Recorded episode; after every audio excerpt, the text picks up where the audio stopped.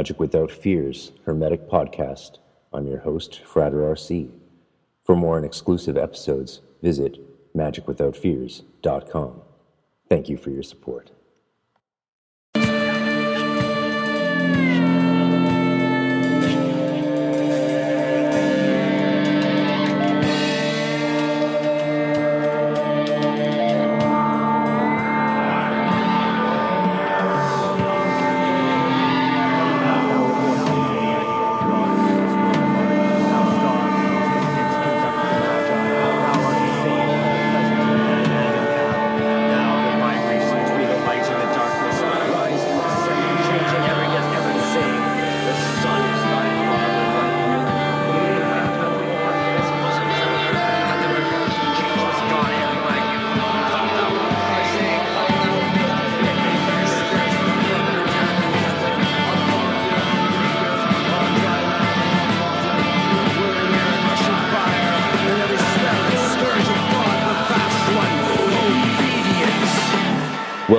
Magic Without Fears Hermetic Podcast. I'm your host, Frater RC. For more and exclusive episodes, visit magicwithoutfears.com. Thank you for your support. Christian Kabbalah by Peter J. Forshaw. Gershom Scholem argues that the primary motivation for Christian Kabbalists was a form of missionary activity. Quote, Christian Kabbalah can be defined as the interpretation of Kabbalistic texts in the interests of Christianity, or to be more precise, Catholicism, or the use of Kabbalist concepts and methodology in support of Christian dogma. It's from Gershom Scholem, The Beginnings of Christian Kabbalah. As evidence, he points to the Christological speculations of Jewish converts, such as the Pugio Fidei, Dagger of Faith of Raymond Martini, 1220 to 1285, works that contributed to the growth of the incipient Christian Kabbalah. 1. Giovanni Pico della Mirandola and the Dawn of Christian Kabbalah. Although the Majorcan mystic Ramon Lull 1225 to 1315, is sometimes credited with being the first Christian to show an acquaintance with Kabbalah in his De Audita Kabbalistico. The work actually shows little familiarity with the Jewish tradition. Christian speculation about the Kabbalah first took root in the Florentine Renaissance while Marsilio Ficino, 1433 to 1499, was busy translating and writing commentaries on the works of Plato, Plotinus, and Hermes Trismegistus, Giovanni Pico della Mirandola, 1463 to 1494, began studying Kabbalistic works.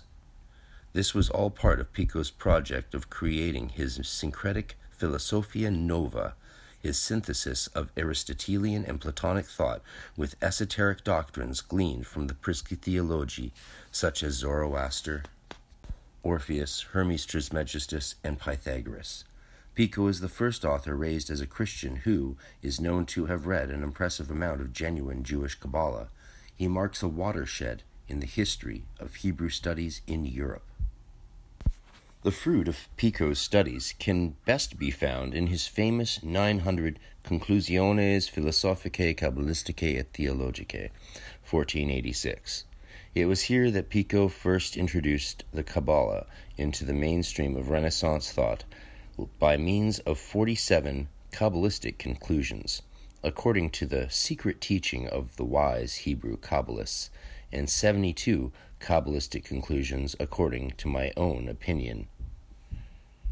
With further Kabbalistic references in other groups of conclusions, including those on magic, Mercury Trismegistus, Zoroaster, and the Orphic hymns. Pico's two major Kabbalistic influences were the Spanish Kabbalist Abraham Abulafia, 1240 to ca. 1291, and the Italian Rabbi Menahem Recanati, 1250 to 1310. These men represent two quite different types of Kabbalah, the one ecstatic, the other theosophical theurgical. Recanati is mainly concerned with the ten Sephirot as divine emanations and engages in symbolic exegesis of Scripture as a way to unravel their mysteries. So there's two common probably prevalent forms of Kabbalistic exercise. One is the mouth to ear communication of, of the Kabbalists with each other. They'd have a glass of brandy, often traditionally, and they'd speak in a dialectical way to create revelation and understanding and insight with each other. And then there's meditative forms that aim at ecstatic transformation through uh, exercises like Temura and other visualized meditations with uh, spoken words of Hebrew letters and chanting and stuff like that. So there are these two early traditions. It's quite important to understand that they were very well represented in the Middle Ages in 1300 by by Abulafia, who's definitely on the ecstatic side, and uh, Recanati, who's more, again, as he says, the theosophical theurgical. They're both aimed at theurgy in, in many ways, though. So the distinction is somewhat subtle, and the point that that Forshaw makes about um, engaging through understanding the Sephirah as divine emanations and symbolic exegesis. Uh, if you don't know much about biblical criticism, exegesis is the drawing out from a text, drawing out the meaning from a text, as opposed to eisegesis, which is reading yourself into a text, which we see a lot in literalism and fundamentalism these days with personal revelation theologies. On the other hand, Abulafia, the father of prophetic Kabbalah, tends to downplay the importance of the Sephirot and concentrates on the names, Shemot, of God and their permutations as a spiritual discipline by which man can attain union with the divine. On Abulafia and Recanati see uh, Moshe Idel's Kabbalah in Italy. Moshe Idel is the predecessor of Gershom Scholem and possibly the most reputable Kabbalistic scholar alive and writing today over at the University of Jerusalem. Though neither detailed nor systematic in his discussion, for example, of the Sephirot, paths of wisdom, gates of understanding, Pico nevertheless shows an awareness of these teachings and understands their relation to Kabbalistic theories of creation and revelation. Pico's alleged primary motivation for studying the Kabbalah is evangelizing against heretics and Jews. In the Apologia he composed in 1487, following the condemnation of 13 of his theses as heretical, he avows that his motive is, quote, to do battle for the faith against the relentless slanders of the Hebrews. That's in Brian P. Copenhaver's The Secret of Pico's Oration, Kabbalah, and Renaissance Philosophy. As his second set of Kabbalistic conclusions explains, his intention is one of providing powerful confirmation of the Christian religion from the very principles of the Hebrew sages, so that the Jews can be refuted by their own Kabbalistic books. He proposes to use the Kabbalah's own hermeneutical techniques to prove, for instance, the supremacy of the name of Jesus and the mystery of the Trinity. The significance of Pico's Kabbalah should not, however, be restricted simply to Christian polemic and apologetics. That is, it was not written simply as uh, an attack and explanation for Christianity against Judaism. Chaim Wirszubski argues that the Kabbalistic conclusions outgrew their original purpose and that Pico viewed Kabbalah from an entirely new standpoint, being the first Christian who considered Kabbalah to be simultaneously a witness for Christianity and an ally of natural magic. And that's in uh, Chaim Wirszubski's Pico della Mirandola's encounter with Jewish mysticism, Harvard University Press, 1989. Pico's interest goes far beyond the simple confirmation of Christianity when, in his magical conclusions, he famously asserts that the divinity of Christ is best demonstrated by the science of magic and Kabbalah. This is a big statement. Joseph Dan believes that with this thesis, Pico is less concerned with promoting traditional Catholicism than with implying that Christianity should discover a new meaning one outlined in his 900 Theses. That's in Joseph Dan, the Kabbalah of Johannes Reuchlin and its historical significance, the Christian Kabbalah. The extreme nature of the claims Pico makes, such as that, quote, no magical operation can be of any efficacy unless it has annexed to it a work of Kabbalah, created a widespread interest in his Jewish tradition. Pico's alliance between Kabbalah, magic, and theology produced a significant development in Christian Kabbalah. From then on, a Christian Kabbalist could be a theologian or a magus or both. 2. Johann Reuchlin's influential formulations on the word and the art. During the time Pico was active in Florence, he was visited by the German scholar Johann Reuchlin, 1455 to 1522, universally regarded as one of the key figures of European scholarship and intellectual life at the turn of the 16th century. Reuchlin wrote two of the most influential books of Christian Kabbalah the De Verbo Mirifico on the Wonder Working Word, 1494, and De Arte Kabbalistica on the Kabbalistic Art, 1517. One of the main attractions of Kabbalah for him was the multiplicity of divine names in Hebrew. In his conclusions, Pico had briefly referred to the name of Jesus in a Kabbalistic text. In De Verbo Mirifico, Reuchlin launched into a full blown declaration of how the Jewish four letter name of the Tetragrammaton, Yod He Vav He, had been superseded by the five letter Christian Pentagrammaton, the name above all others, Yod He Shin Vav He. Now, this is the origin of what is most famous in occult circles and practical magical land. Um, this is the beginning of that whole uniting of the tetragrammaton by the pen, uh, by the shin, the pentagrammaton, and the uniting of these forces, and and the Yod Yeshua versus with Yehovasha.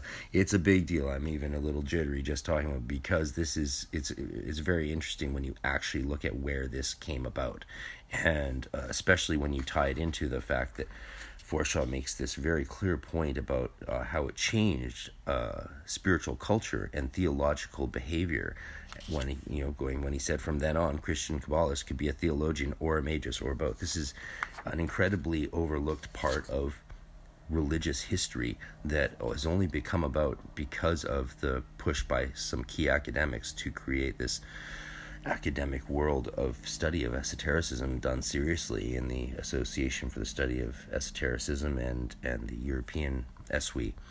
So, big stuff. Reuchlin's first Kabbalistic work was significant for its ideas about language and the contribution it made to the Renaissance debate on the occult powers and properties of words and names. It contained extraordinary examples of marvelous deeds achieved through the wonder working word. From feeding the hungry and curing the sick to exorcising demons and reviving the dead. By the time he published De Arte Kabbalistica, Reuchlin was the leading Christian Hebraist of his age and had become involved in the controversy with the Cologne Dominicans over the Talmud, sometimes referred to as the Battle of the Books. Reuchlin wrote, his second Kabbalistic work, as a form of special pleading for the protection of Hebrew books against burning because of their Christian content. This was a particularly courageous stance to take and a radical departure from the standard theological antagonism toward the Talmud. He's, he's trying to prevent burning another religion's books by saying that there's Christian content buried within them. It's essentially a way of saying, like, don't burn someone else's sacred knowledge because all sacred knowledge may come from the same place or have traces of the one truth in it. It is, it is a sort of prisca theologia sort of argument, but it's also the work of a humanist trying to protect the burning of knowledge. So, yeah, uh, he did. He was. Did he actually believe that that the, what was good in Judaism and Hebrew writings was essentially Christian, or did he maybe uh, have a sense of horror at the idea of burning our history and knowledge simply because it was written by someone of another religion? An important aspect of the new concept of language found in Kabbalistic sources was a set of exegetical techniques having no counterpart in the Christian interpretation of Scripture. This is key. In De Arte Kabbalistica, Reuchlin provides examples of the Jewish techniques of gematria, or arithmetic, notarikon, manipulation of letters, and themura, commutation of letters, all for the sake of proving the supremacy of the Christian religion. Somewhat incongruously, Reuchlin's Jewish representative, Simon ben Eliezer, promotes Christian Trinitarian doctrine with his explanation of how the 12 letter name Ab ben Baruch HaKadesh, Father, Son, and Holy Spirit, flows from the Jewish Tetragrammaton, Yod He Vav He. So informative was Reuchlin's exposition that from his time, no writer who touched on Christian Kabbalah with any thoroughness did so without using him as a source. 3. Other significant sources for early Christian Kabbalah. One of the central figures in 16th century Christian Kabbalah is undoubtedly the Venetian scholar Francesco Giorgio, ca. 1460 to 1540, author of the two large volumes on Kabbalah that were widely read, De Harmonia Mundi Totius Cantico Tria, Three Canticles on the Harmony of the Whole World, 1525, and The Problemata, 1536. In both books, the Kabbalah was central to the themes developed, and the Zohar, for the first time, was used extensively in a work of Christian origin. Elaborating on the works of Pico and Reuchlin in De Harmonia Mundi, Giorgio presents the major ideas of Renaissance Kabbalists. In the process, he takes the Christianization of Kabbalah far beyond that found in Pico's theses. One of Giorgio's disciples, Arcangelo de Borgonovo, death 1571, borrowing extensively from the works of his teacher and Reuchlin, published a Dichiarazione sopra il nome di Gesù Declaration of the Name of Jesus, 1557, essentially an expansion of the final chapters in Reuchlin's De Verbo Mirifico. This was later followed by a commentary on Pico's Kabbalistic theses, Kabbalistarum Selectiora Obscuraque Dogmata, More Select and Obscure Dogmas of the Kabbalists, 1569.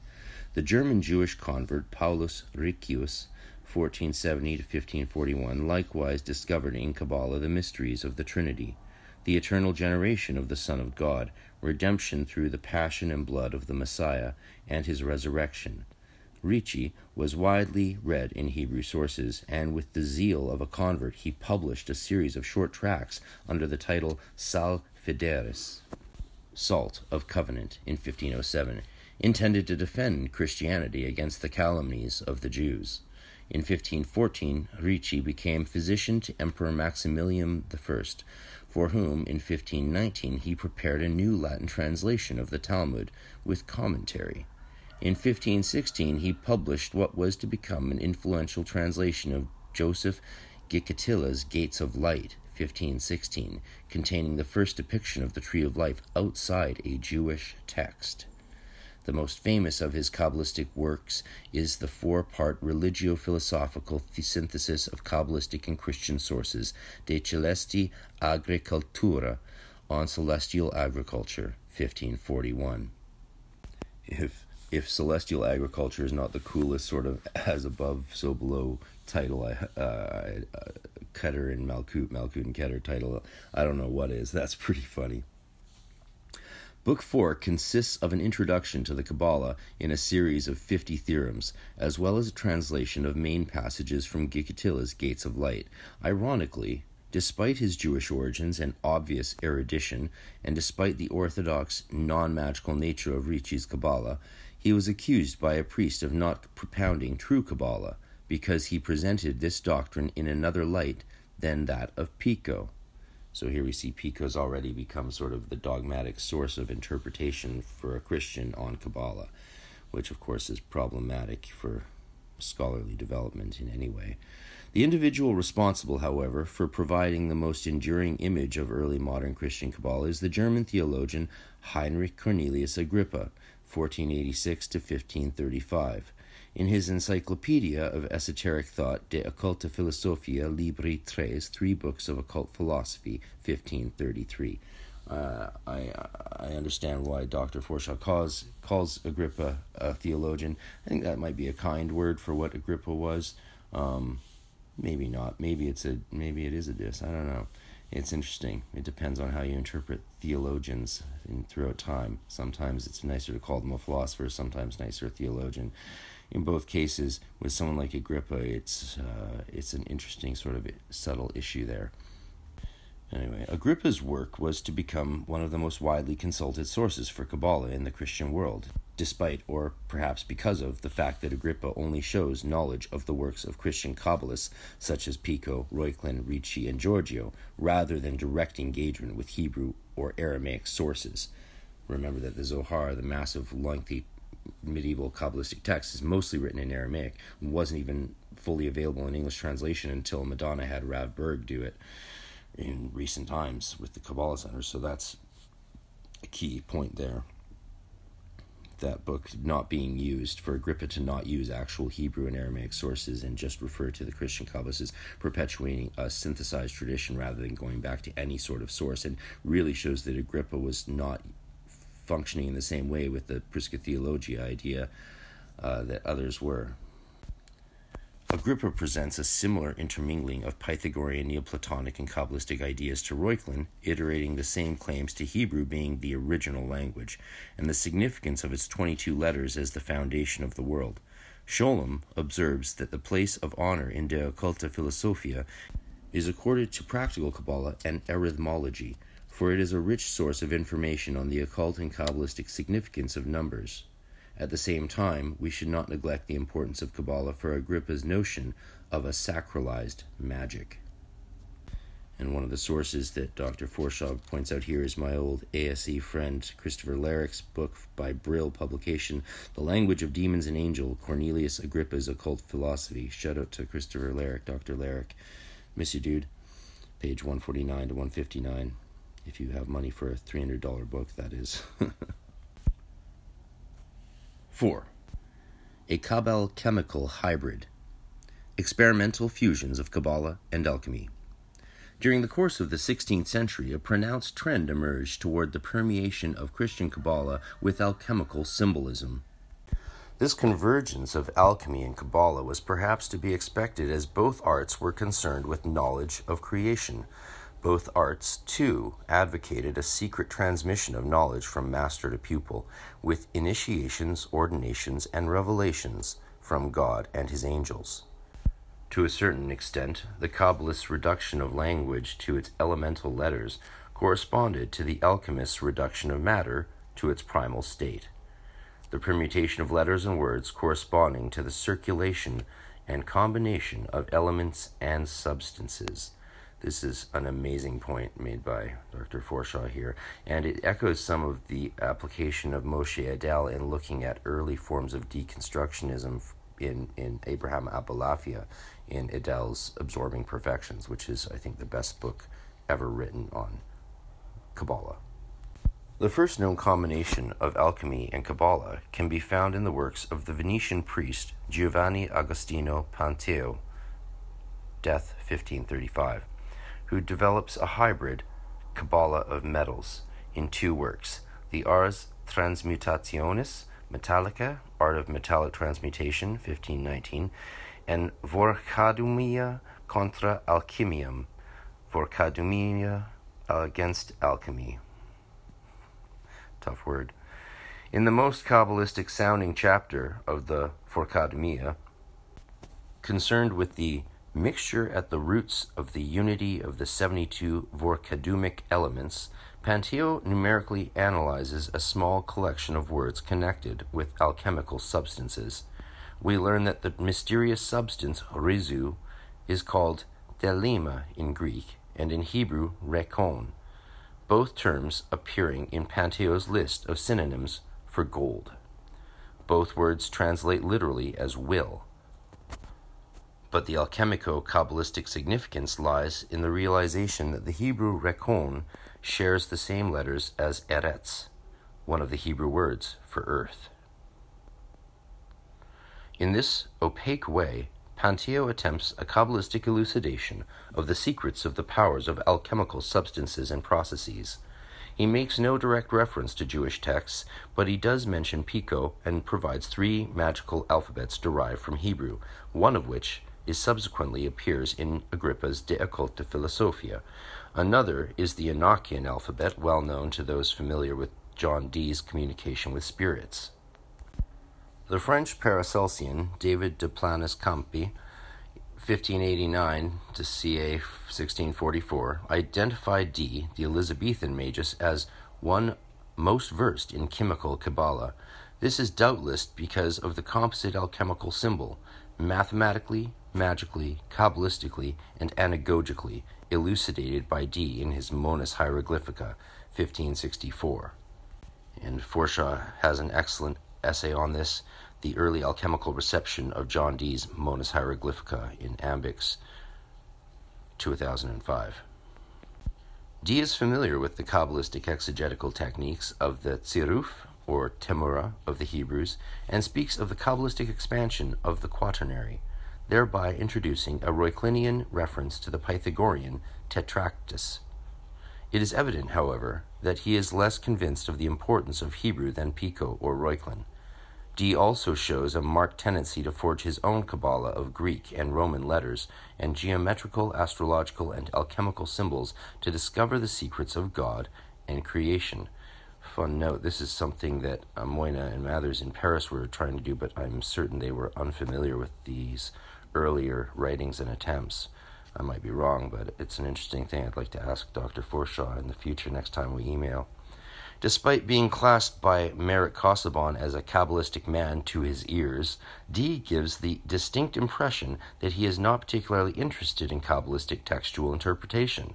In the Monas, he pointedly makes a distinction between a Kabbalah of the real and a Kabbalah of the word, the former relating to the book of nature, the latter to the book of scripture.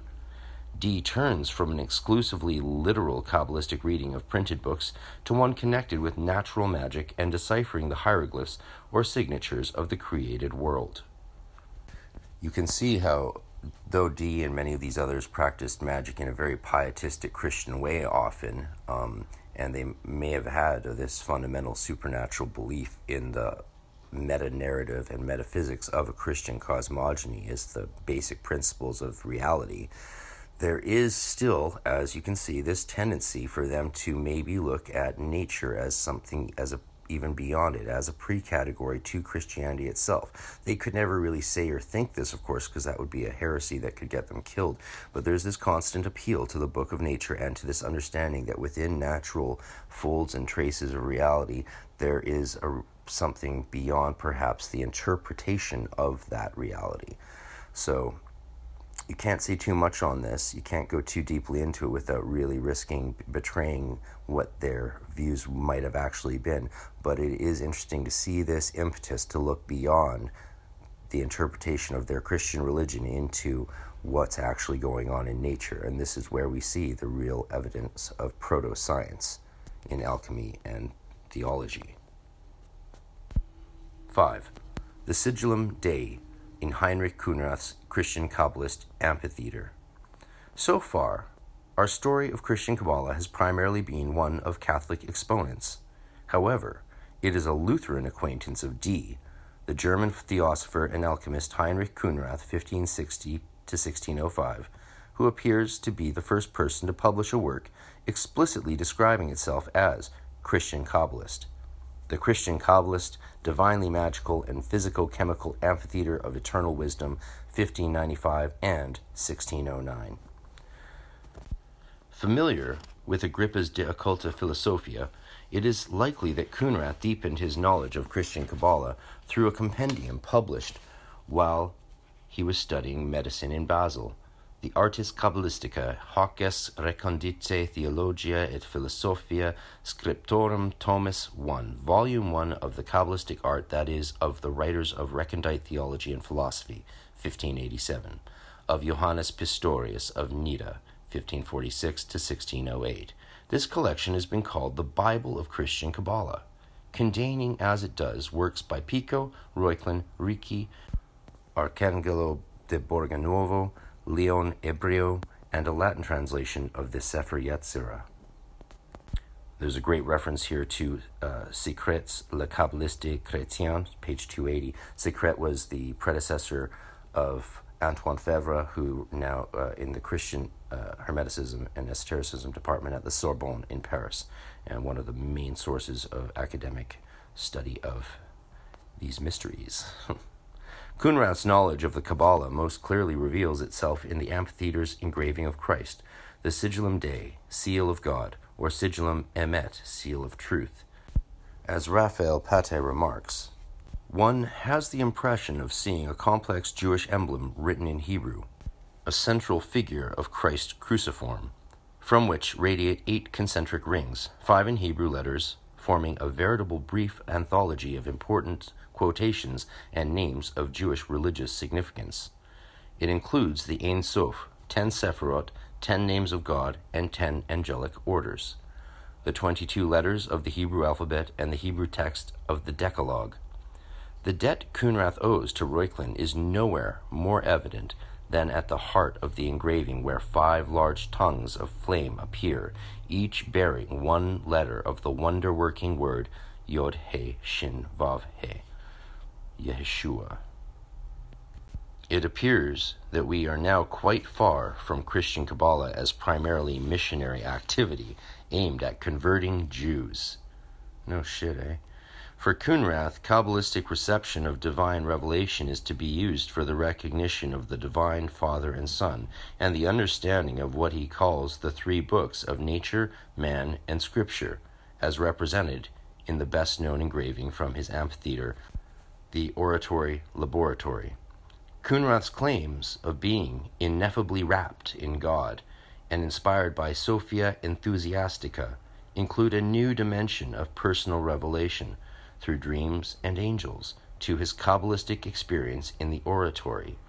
In the laboratory, one of the products of Khunrath's emphasis on the necessary conjunction of Kabbalah, magic, and alchemy is the divine philosopher's stone, with its physico magical, hyperphysico magical, theosophical, and Kabbalistic uses. Reference Dr. Forshaw's Curious Knowledge and the Wonder Working Wisdom also Dan, Christian Kabbalah and the Renaissance, the Kabbalah of Johannes Reuchlin, on the opposition between Kabbalah and mysticism. Quote, the first emphasizes tradition and marginalizes individual experience, whereas the latter includes the notion of an original discovery of a truth by an individual. Oh, this is such a good essay. Six, Zoharic and Lurianic influences, Knorr von Rosenroth's Kabbalah Denudata. Interest in Kabbalah and alchemy reappears in the 17th century's most prominent anthology of Jewish and Christian Kabbalist texts. With the conviction that the Kabbalah was an original secret revelation that contained all the spiritual evolution of humanity from the creation of the world, and that the Jewish and Christian religions were identical from the point of view of their esoteric core, Christian Knorr von Rosenroth 1631 to 1689, decided to publish a Latin translation of the most significant parts of the Zohar, along with other Kabbalistic treatises and commentaries to assist the reader's understanding. This resulted in the publication in 1677 of the first volume of the Kabbalah Denudata, Seu Doctrina Hebreorum Transcendentalis et Metaphysica atque Theologica, the Kabbalah Denudata, or the transcendental, metaphysical, and theological doctrine of the Hebrews, dedicated to the Hebrews, chemistry, and wisdom loving reader. Whereas previously the most influential Hebrew sources had been the works of medieval authors such as Recanati, Gikatilla, and Abulafia, the Kabbalah Unveiled espouses the works of a new form of Kabbalah, with a stress on redemption and the millennium, promoting what Scholem calls the true theologia mystica of Judaism. See Gershom Scholem's Major Trends in Jewish Mysticism, 1954. In keeping with the interests of earlier Christian Kabbalists such as Reuchlin and Agrippa, this volume includes a key to the divine names of the Kabbalah and an edition of Gikatilla's Gates of Light. New, however, are the works of the Safed mystic Isaac Luria, 1534 to 1572, and other Lurianic Kabbalist works, including a detailed explanation of the Tree of Life and a summary of an unusual Jewish alchemical treatise, the Esh Metzaref, the Refiner's Fire, giving correspondences between the Sephirot, planets, and metals, plus several speculative Kabbalistic works by the Cambridge Platonist Henry More, 1614 to 1687.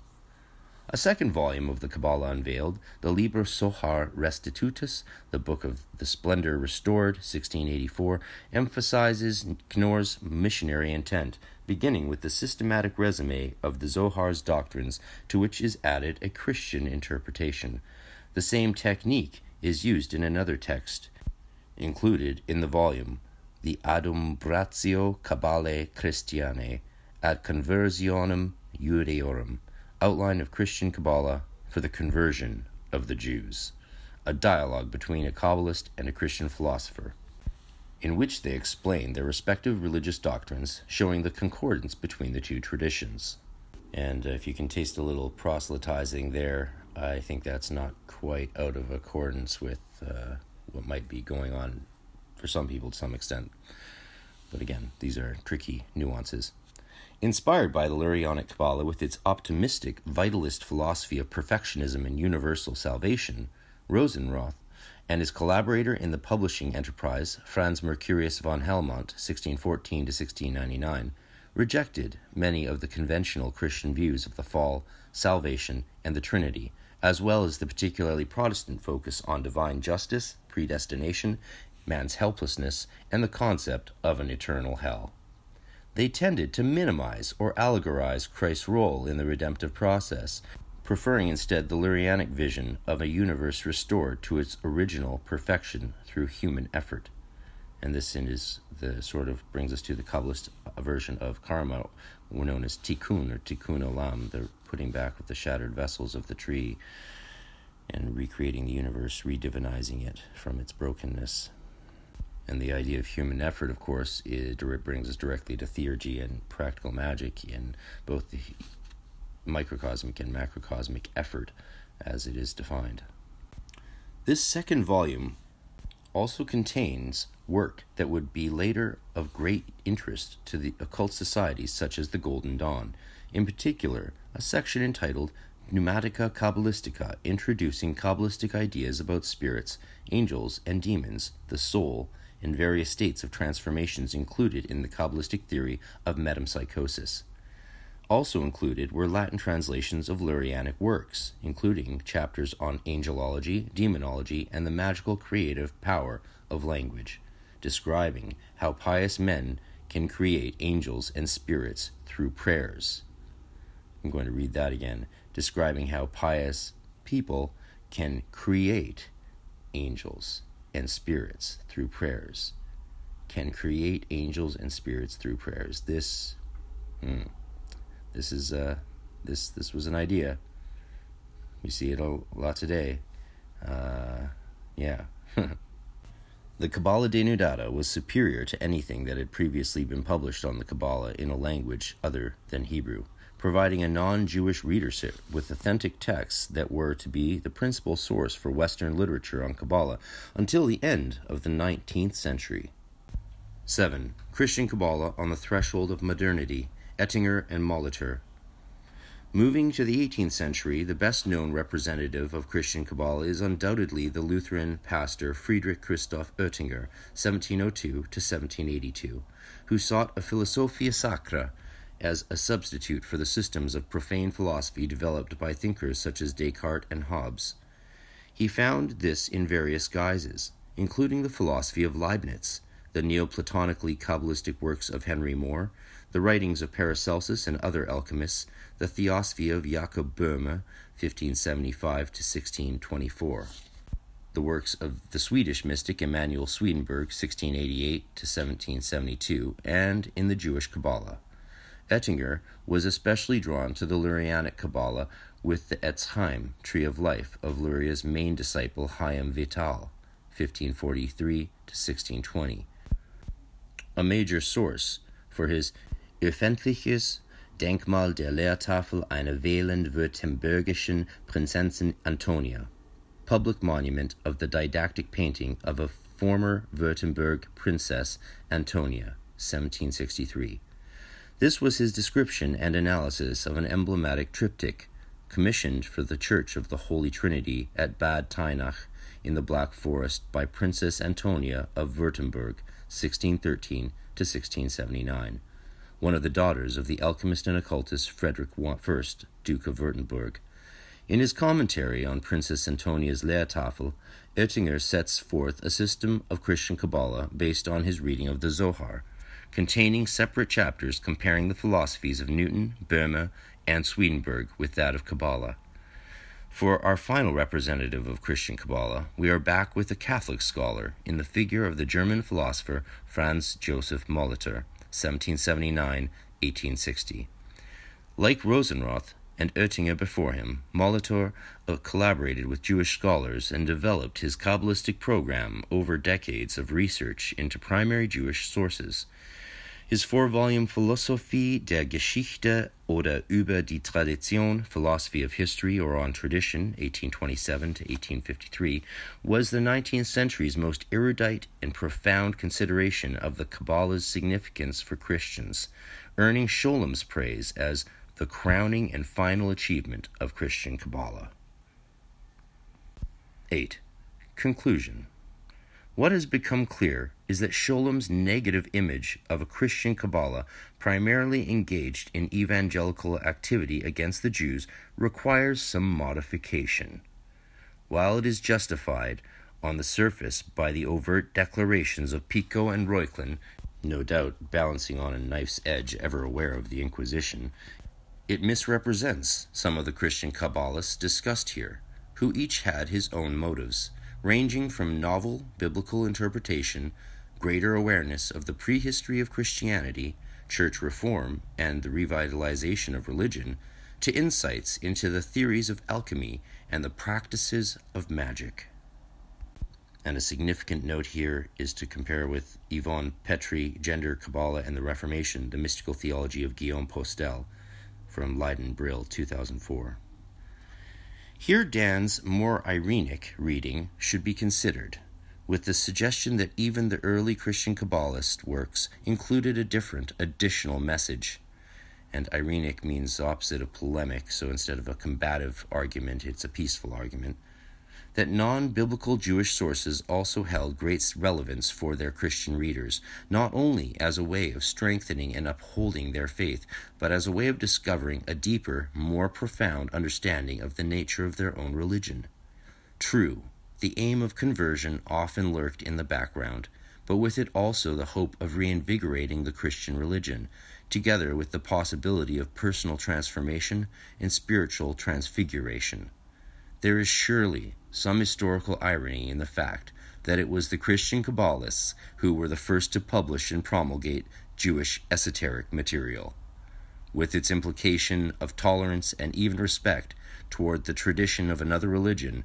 Their belief in the relevance of Jewish Kabbalah for its Christian counterpart is, quote, very nearly unique in the history of the three scriptural religions. And that quote is from Dan, the Kabbalah of Johannes Reuchlin. So, this was one of my favorite essays to read uh, last year. Um, as I was always under the impression that, that Christian Kabbalah really merged with the other esoteric traditions in the writings of Pico. I was, of course, aware and always a big fan of Ramon Lull and his work in Majorca and his, especially his ideas that, that people should learn different languages and we should learn the different languages of the areas. It's almost a pre Rosicrucian uh, conception of how humans should behave in an enlightened society what's very significant about Dr. Forshaw's work here, and he's one of the greatest, in my opinion, scholars focusing on some of the most interesting aspects of the tradition, is the variety in of reasons why different people approached the Jewish Kabbalah and Jewish mysticism. And it's such a, a point that we can't overlook the fairness that sort of ironically came along and as a result of all of these academics and scholars and mystics and priests and bishops delving into the the prehistory of Christianity and the texts and the mysticisms of another religion and one that had been so often and to this day persecuted um, in so many ways. So there's really this humanitarianism going on, as well as, of course, he mentions already plenty the idea of, of a desire to convert or prove that the essence of Christianity was always present in in in Judaism, and, and you see this this idea. Of course, if these folks had had been more aware of, I think, of the Egyptian history as we are today, they would have then even looked further back into the mythologies of Horus and Osiris and Isis, and, and then, of course, the Babylonian Talmuds and the, those texts didn't exist either. They weren't aware of the origins of a lot of their own biblical stories dating back to the Babylonian Talmuds and other other ancient Near Eastern writings. So again, you have to remember with all of these early scholars in the Renaissance and, and the late Middle Ages, they were operating on what the best knowledge was they had. And um, their strengths and weaknesses are therefore readily apparent, as I believe all of our strengths and weaknesses are readily apparent as we are conditioned by the time and place we're in and the access to knowledge that we have.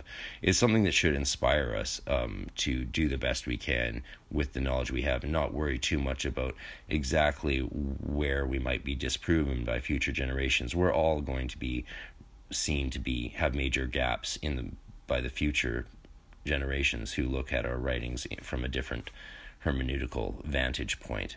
So, as these scholars are syncretizing Christianity with esoteric Judaism to reinvigorate Christianity and Catholicism, and it really here we see we see if you have not a wide view of the understanding of Christian history and theology and how magical or mystical or transformative it's often been, you can really see that there is an active life that has been suppressed in scholarship and in history that shows a lot of the spiritual and mystical practices that we equate now mostly with Eastern religions, vibrant and alive in the West throughout all of the last 2,000 years in, in point of fact.